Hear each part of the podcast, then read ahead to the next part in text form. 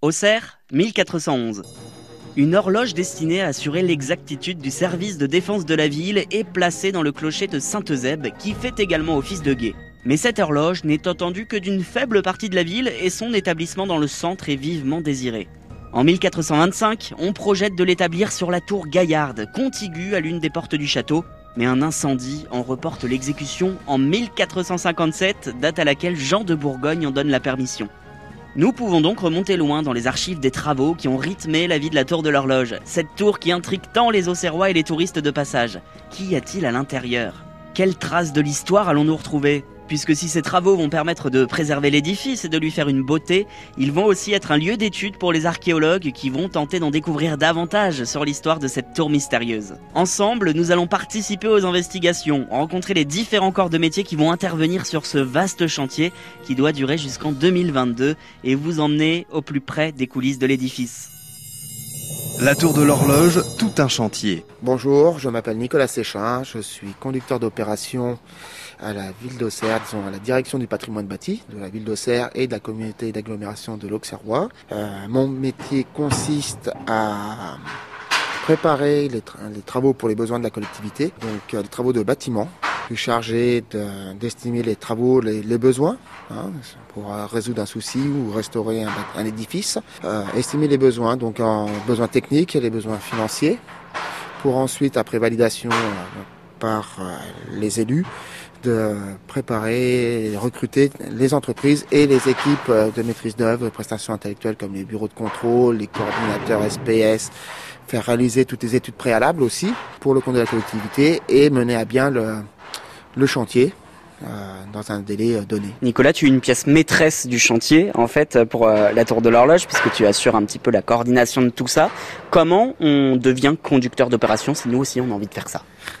Oula, euh, c'est un métier où il euh, faut être issu du bâtiment déjà, donc on, peut aller sur les DUT génie civil, bâtiment. Après il y a des masters, des, études après le bac. Il hein. faut avoir un bac technique et puis toucher à différents corps de métier dans le bâtiment. Ça nécessite d'avoir un, peu d'expérience et d'avoir travaillé euh, en entreprise avant de rentrer dans une collectivité pour suivre ces travaux. On n'est pas dans quelque chose de spécifique, dans un corps de métier bien spécifique. Là, on touche un peu à toutes les, tous les corps du métier et toutes les matières du bâtiment qui vont de la sécurité à la partie financière, juridique, technique et euh, du gros œuvre, du second œuvre, euh, donc de la plâtrerie, de la peinture, de la maçonnerie, de la charpente, de la couverture, de l'électricité, tout ce qui est matériel et installation de sécurité, comme la sécurité incendie, la sécurité anti-intrusion. Euh, on touche vraiment à tout. C'est ton plus gros chantier, la Tour de l'Horloge? Au jour d'aujourd'hui, oui. Et surtout euh, sur un édifice emblématique. Euh, au milieu du centre-ville, en plein cœur de ville. Oui, c'est mon premier chantier. pas mon premier chantier, mais c'est un, un, chantier emblématique et mon gros chantier actuellement. Tu arrives quand même à décrocher en partant du, du boulot le soir ou tu as la Tour de l'Horloge en tête 24 heures sur 24 en ce moment? Euh, je ne l'ai pas 24 heures sur 24, mais j'ai au moins 20 heures sur 24. Et euh, oui, c'est un dossier que je prépare et que je suis depuis 2015. C'est un travail, euh, une opération de travaux. C'est un, un, bateau au long cours. il y a toute la partie étude et la préparation de chantier. Euh, la partie travaux est vraiment la partie visible de l'iceberg.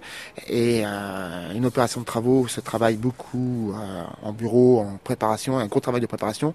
Et après les travaux, il y a tout encore le suivi administratif et tout, de clore les marchés, le suivi des garanties, résoudre des petits problèmes de, de finition ou de non-qualité. Et oui, c'est un travail de longue haleine.